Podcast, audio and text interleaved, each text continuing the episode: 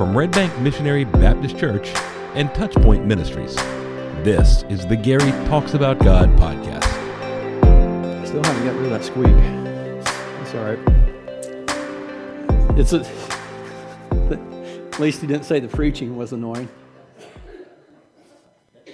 That comes later. All right, John 17. Barry keeps me humble. John 17 this morning. And as you turn there, how many of you are familiar with a uh, blues singer by the name of Blind Willie Johnson? Anybody know that name? You know that name. Perhaps one of his most famous songs is a song called John the Revelator. I don't know who has heard that song. Barry, y'all have heard that song. Well, his, his version isn't usually played. The version that you usually hear played is, is a little bit uh, updated, but it, it's, it's a if you like blues music, it's a fantastic blues blues song. If you like go- blues or gospel blues music, it's a fantastic gospel blues music. And it's got a lot of great theology in it. It, it really does. One of the the verses says, Now who art worthy, crucified and holy, bound up for some, son of our God, daughter of Zion, Judah's lion, he redeemed us, Jesus bought us with his blood. I mean, that's pretty good theology in a song. It really is. And I bring that up this morning because there's one problem with his song. And you know what the problem is, because I've told you if you paid attention. It's the title. John is not the revelator. It is not John. You go to Revelation 1 1, right? And it says, Jesus or, John 1 1, the revelation of Jesus Christ. Jesus Christ is the revelator. John, John's the recorder. He's a fantastic recorder, but it is Jesus who is the revelator. And the reason that is important this morning is as we look at verses 6 through 8, that is what Jesus is going to do. He is going to reveal some truths to us about God. He is going to show us how he has manifest God's name and how he has also given us God's words. And in other words, he's going to be a revelator to us of what God has done. So this morning, let's again, since this is all one prayer, we're going to read all of the prayer because it's a co- cohesive whole. And to break it up in just the three verses, you lose, in my opinion, some of the power. So let's read all of John 17 again this morning. And remember, as we read this, this is Jesus, God in the flesh, God, the second person of the Trinity, praying to God the Father, the first person of the Trinity. When Jesus had spoken these words, he lifted up his eyes to heaven and said, Father, the hour has come. Glorify your Son, that the Son may, be glorif- may glorify you since you have given him authority over all flesh to give eternal life to all whom you have given him. And this is eternal life, that they may know you, the only true God, and Jesus Christ, whom you have sent. I glorified you on earth, having accomplished the work that you gave me to do. And now, Father, glorify me in your own presence with the glory that I had with you before the world existed. I have manifested your name to the people whom you gave me out of this world. Yours they are, and you gave them to me, and they have kept your word. Now they know that everything you have given me is from you. For I have given them the words that you gave me, and they have received them, and they have come to know in truth that I came from you, and they have believed that you sent me. I am praying for them. I am not praying for the world, but for those whom you have given me, for they are yours. All mine are yours, and yours are mine, and I am glorified in them. I am no longer in the world, but they are in the world, and I am coming to you. Holy Father, keep them in your name, which you get, have given me, that they may be one, even as we are one. While I was with them, I kept them in your name, which you have given me. I guarded them, and not one of them has been lost, except the son of destruction, that the scripture might be fulfilled. But now I am coming to you, and these things I speak in the world, that they may have my joy fulfilled in themselves. I have given them your word, and the world has hated them because they are not of the world, just as I am not of the world. I do not ask that you take them out of the world, but that you keep them from the evil one. They are not of the world, just as I am not of the world. Sanctify them in the truth. Your word is truth. As you sent me into the world, so I have sent them into the world. And for their sake I consecrate myself, that they also may be sanctified in truth. I do not ask for these only, but also for those who will believe in me through their word that they may all be one, just as you, Father, are in me, and I in you, that they also may be in us, so that the world may believe that you have sent me. The glory that you have given me, I have given to them, that they may be one even as we are one. I and them, and you and me, that they may be become perfectly one, so that the world may know that you sent me and have loved them even as you love me. Father, I desire that they also, whom you have given me, may be with me where I am, to see my glory that you have given me because you loved me before the foundation of the world. O righteous Father, even though the world does not know you, I know you, and these know you that you have sent me. I made known to them your name, and I will continue to make it known, that the love with which you have loved me may be in them, and I in them. So this morning, we're going to focus on verses 6 through 8. And I, I, told you last week, when you look at Jesus' prayer, it, it, it does kind of break down into three sections. It, he prays for himself, a little bit of a misnomer. He prays for his disciples who are there with him, and he prays for us or for believers who are later.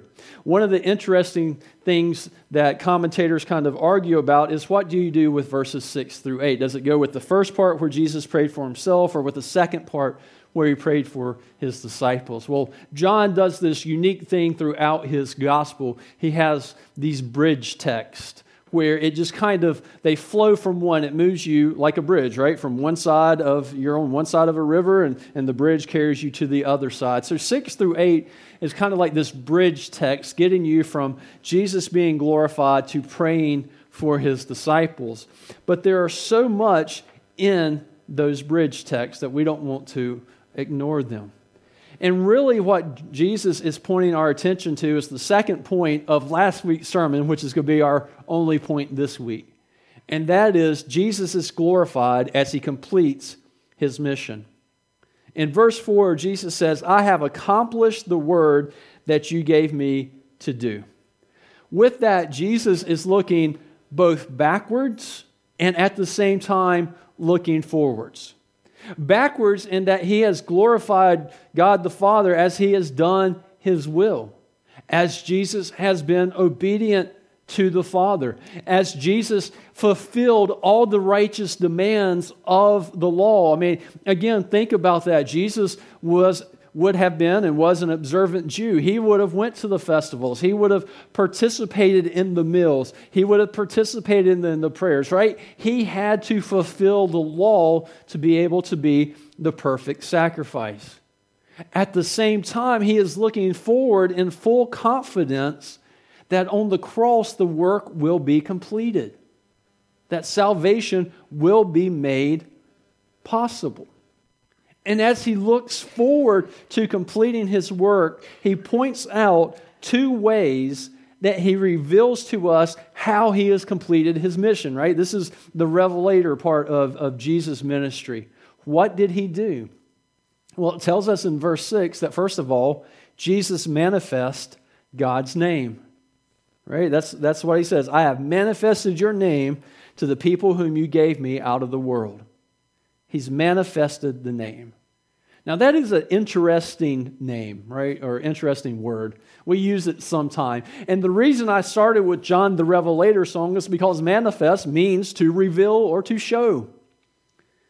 When you order something from Amazon, and it shows up, or you order something from another store and it, it shows up, and on the, the outside it's got that that says packing list enclosed. And so you open it and, and you uh, look at the piece of paper and you look at the packing list. That's a manifest revealing to you what is in the box. Before you even open the box, you should know what is in there. So when Jesus says, I have manifested your name, he's getting our attention. He wants to tell us something. And he says, I have manifested God's name. Now, you know this.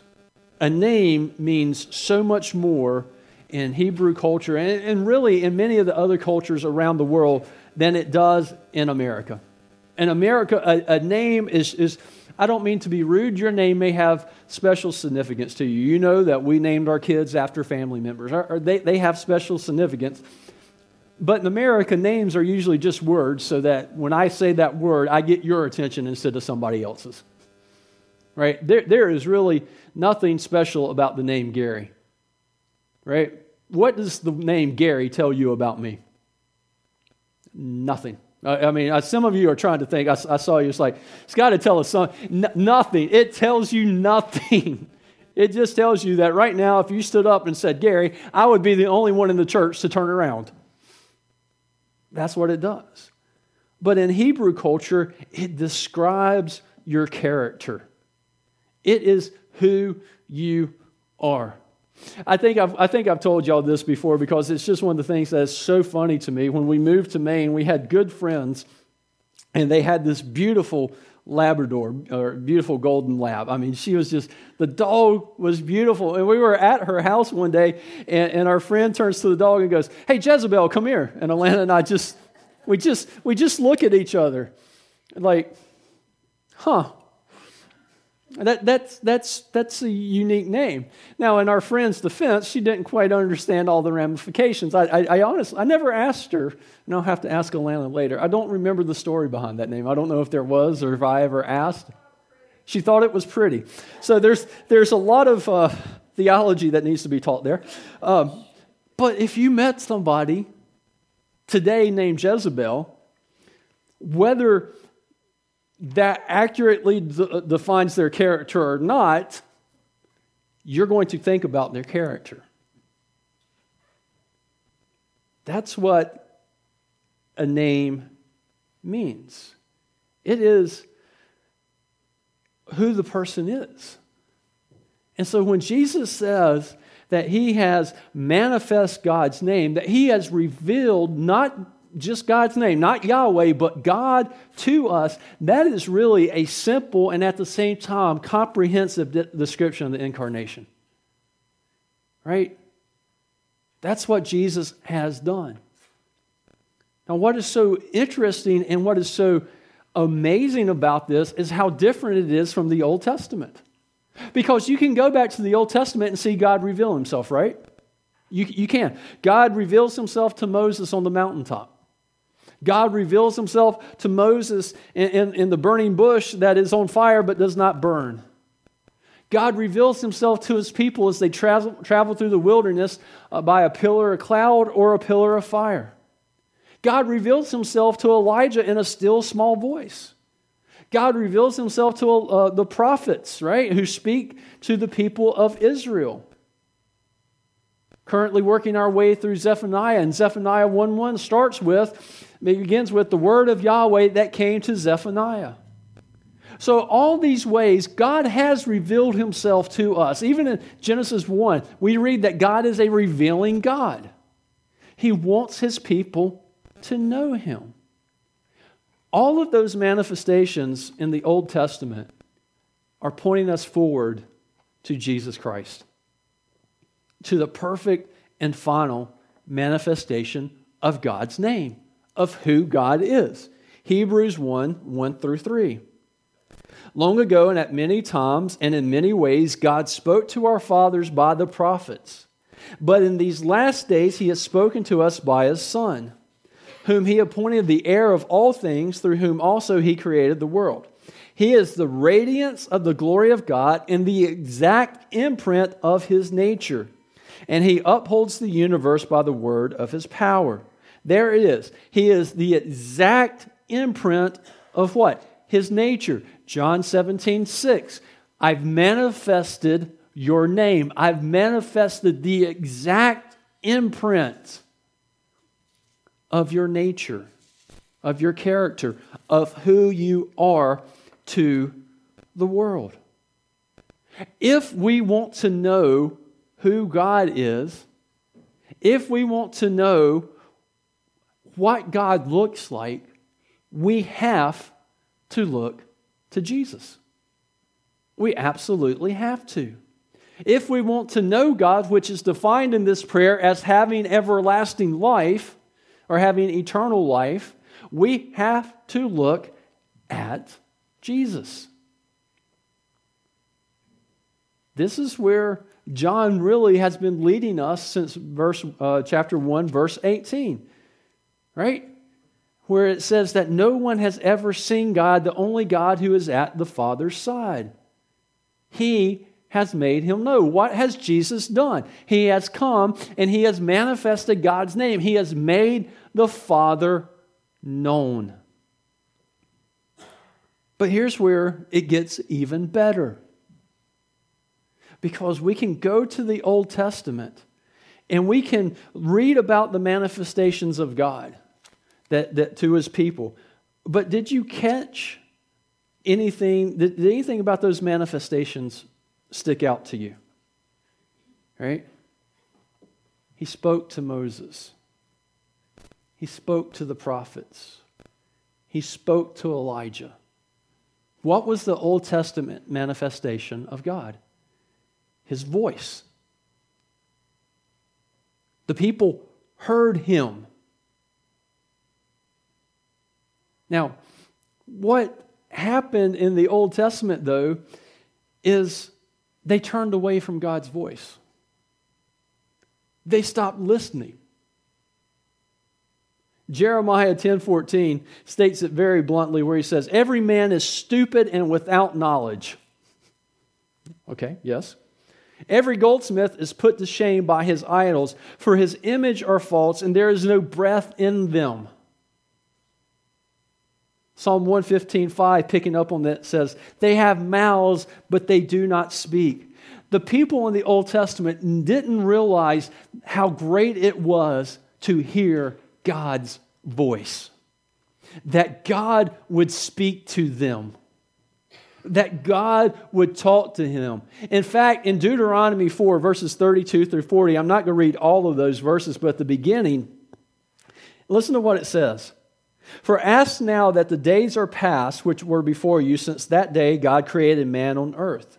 And ask from one end of heaven to the other whether such great things as this has ever happened or was ever heard of. All right, so there's, there's the topic sentence. Go talk amongst yourself, think about all the time that has ever been, and have the following things that I'm going to point out to you. Has anything so great ever occurred? And then he says this Did any people ever hear the voice of a God speaking out of their midst of the fire, as you have heard and still live? Or has any God ever attempted to go and make a nation for himself in the midst of another nation by trials and signs, by wonders and by war, by a mighty hand and an outstretched arm, and by great deeds of terror, all of which Yahweh your God did for you in Egypt before your eyes? To you it was shown that you might know Yahweh is God. There is none beside them. Listen to this verse, verse 36. Out of heaven he let you hear his voice. Isn't that amazing? It's amazing that God wants to be revealed, that God has revealed himself to us. It's amazing in the Old Testament that God spoke through audible words to his people, that his people heard his voice, that the people didn't die when they heard his voice, but it was still just a voice. It is not until we get to the New Testament, it is not until we get to where John is leading us that they see God in the flesh. It moves from an auditory revelation of God to a visible revelation of God. So when Jesus says, I have manifested your name, it means that Jesus has come and stood before them in the flesh as God the Son, the second person of the Trinity, and in doing so has revealed the entire character of God to his people. You want to see what God looks like? Jesus, show us the Father. If you have seen me, you have seen the Father. And this was prophesied in the Old Testament. Isaiah 52 6 again says, Therefore my people shall know my name. Therefore in that day, listen to this, they shall know that it, I, that it is I who speak, and then here I am. That's H E R E. Here I am. Now think that uh, in terms of the Gospel of John. All the I am statements, right? I'm the bread of life. I am the resurrection of the life. We have all of those I ams. We also have the I am statements where before Abraham was, I am. Jesus is saying, Look, y'all have been looking forward to the Messiah. You have been looking forward to this day. The prophets have been pointing you to this day. God speaking to you, revealing his voice to you, has been looking forward to this day so that now I am standing in front of you, and here, H E R E, I am God in the flesh, the ultimate, final, and perfect manifestation of God's name. If you want to see the Father, Philip, you need to look at me. Now, there's many, many consequences from that. But there's one pressing consequence from it. And it has to do with evangelism and mission. You probably have heard it said, if you have not said it yourself, right? If I could just see God. Right? If I could just see God, if I could just, I, would believe. You hear people today say that. Well, if I could just see God. Right? Eh, now, we know faith is, is, is not walking by sight, faith is believing what we cannot see. That is faith. But they want to say, hey, I, I, want, I want to see God. What does John 17, verse 6 tell us? We have. We have. If I could just see God, you want to see God? Well, good. Let's go to the Gospel of John and I'll read it with you. And in the Gospel of John, you know what you will see? You will see God. Because Jesus has come to manifest God's name to us. But then, secondly, it says in verse 8, Jesus says he gives us God's words. For I have given them the words that you gave me. It's another, another manifestation, another revealing. And again, John's gospel started with this, did it not? In the beginning was the Word, and the Word was with God, and the Word was God. The Word became flesh and dwelt among us. So we know that Jesus is the Word, capital W, of God. That He is the Word made flesh, the Word incarnate. At the same time, He gives us words, little w words of God. That's the difference. If anybody wants to know why word sometimes is capitalized, capital word means Jesus, little word means Scripture. All right? He says, You have told me what to speak, and, and I speak them. So there's no separation there in the Trinity. They are all on mission together. It is, it is the same mission. And Jesus says, I have come to reveal those words to you. You go through John's gospel again, and you see all these points, right? John has been leading us to all these truths, and he's kind of bringing them together right here at the end. But over and over and over, Jesus calls attention to the very words that are coming out of his mouth. I've spoken these things to you. I have said these things to you. Right? I, have come, I, I utter the words of God. He said, Listen to me, because what I am saying is God's words. And not only is it God's word, is is being said by God's word, capital W. So what I am speaking then has the power of revelatory truth. And as he speaks, he says, Look at what happens. He says, There's been a threefold process that has happened. He says, I've given them the words that you gave me. And then he says, They have received them.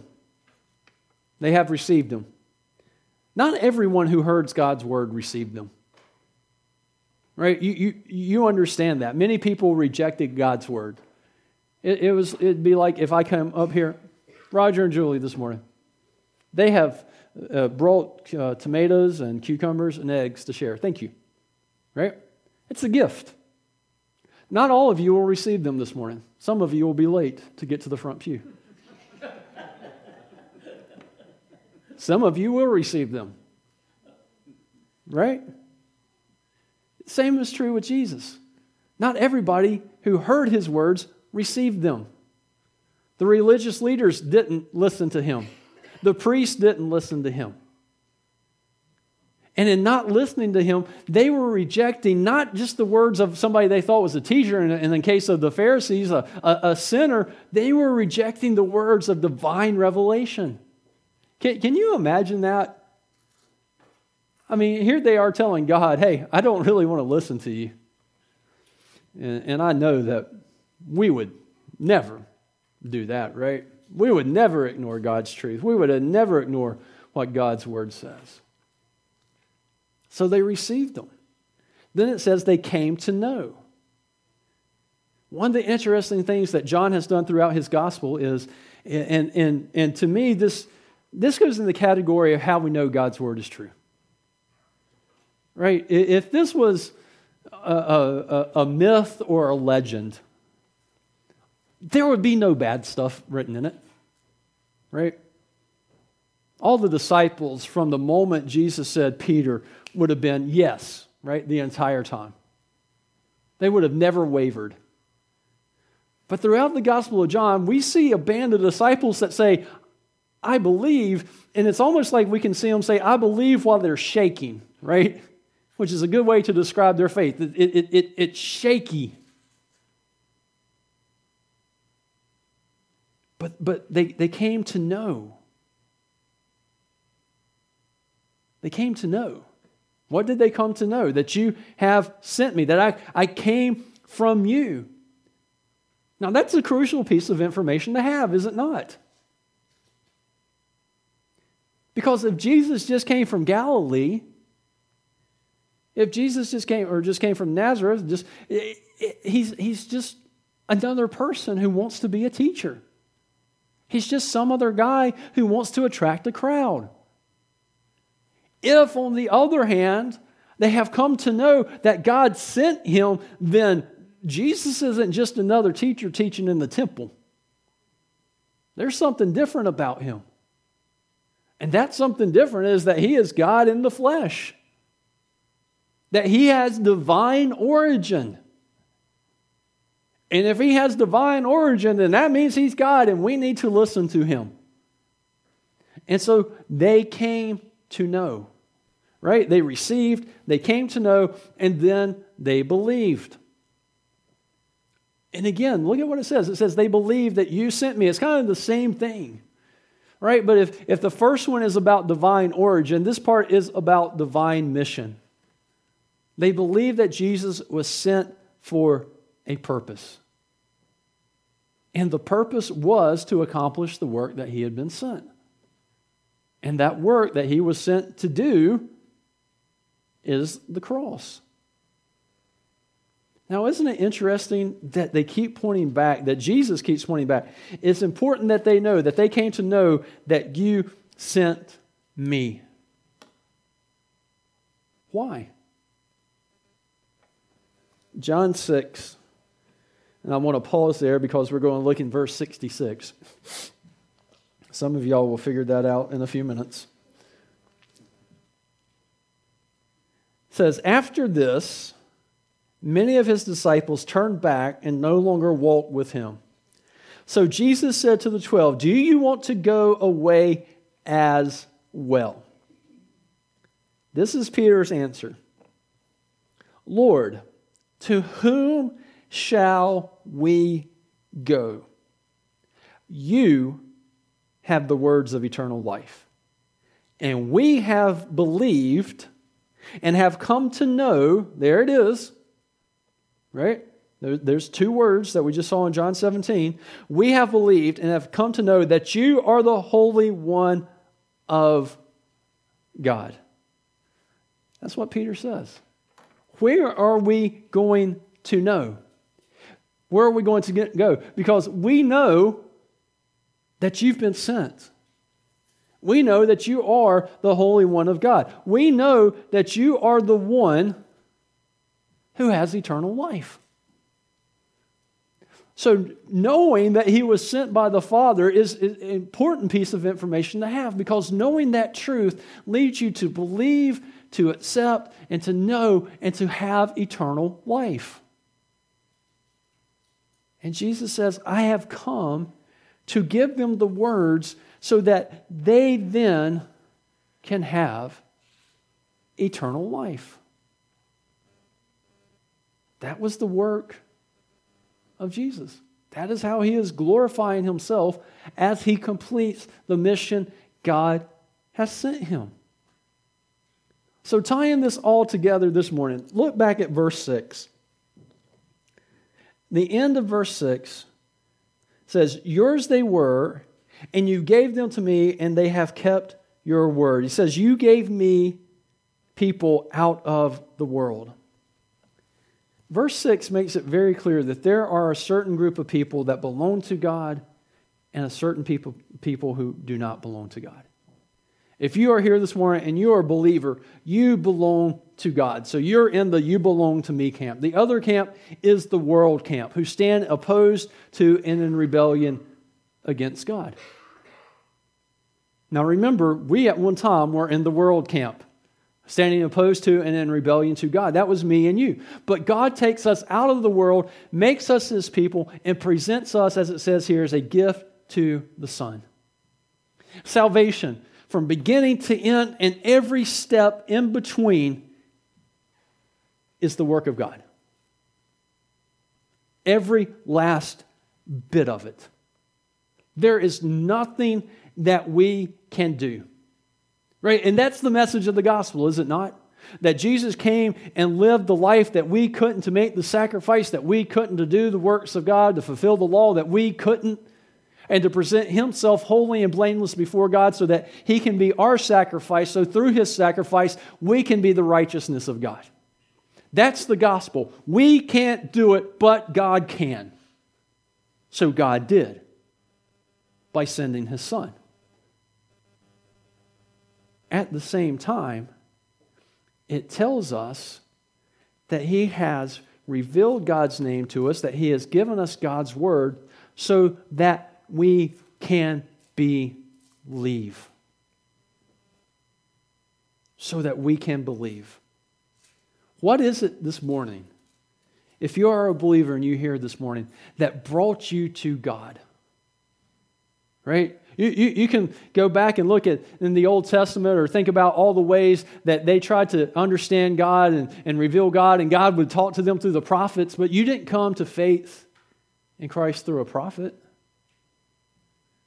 The Old Testament, they had the, the, the, the Urim and the Thummim in the Old Testament, which was a way of divining God's word. You didn't come to God that way. This morning, Jesus did all the work. And in doing all the work, he revealed to us the words of God. How did you come to faith? You came to faith through words. Peter writes, 1 Peter 3 9, Him who called you out of darkness. Called, audible, voice. His words. And the words that Jesus revealed to us are the words of the Father that give us eternal life. Jesus does all the work. We receive, we know, we believe. And in doing so, Jesus is glorified.